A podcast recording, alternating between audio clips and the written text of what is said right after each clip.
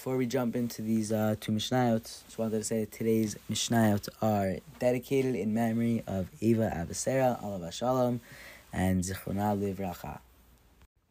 Hello everyone, welcome back to today's Mishnah. Today's Mishnah is Perek Dalet of Mesechet Kilayim, um, Mishnah Zayin, and Mishnah Chet. I gotta open up to the right Mishnah, because I'm obviously not on the right Mishnah. Otherwise we would have started already. So, here we go. Let's say plant a single row of vines in his own property, and have and another um, row in your friend's property. You just didn't want to do it in yours, so you're like, you know what? My friend won't mind, so you do it. We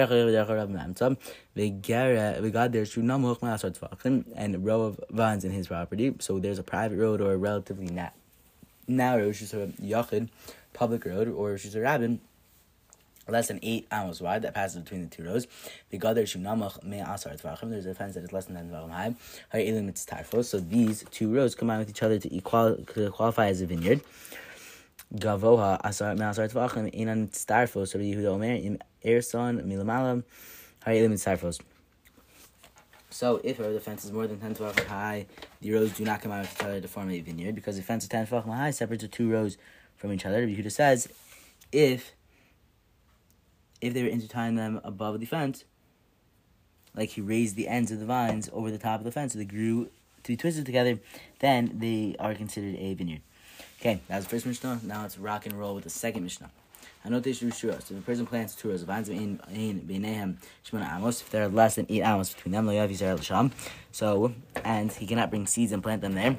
Hayu Shalosh. There are three.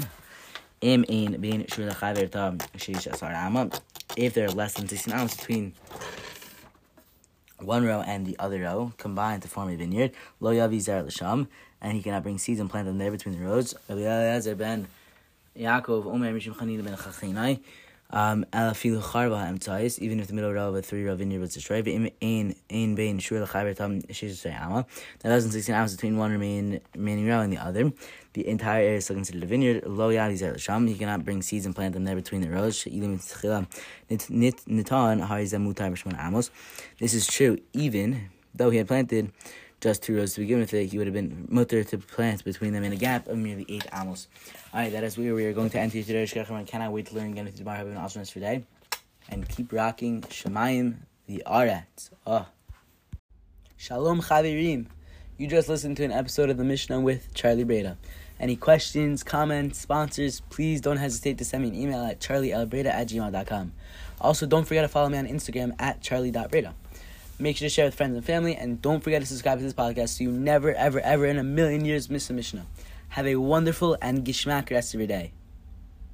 Oh, and also, you're incredible.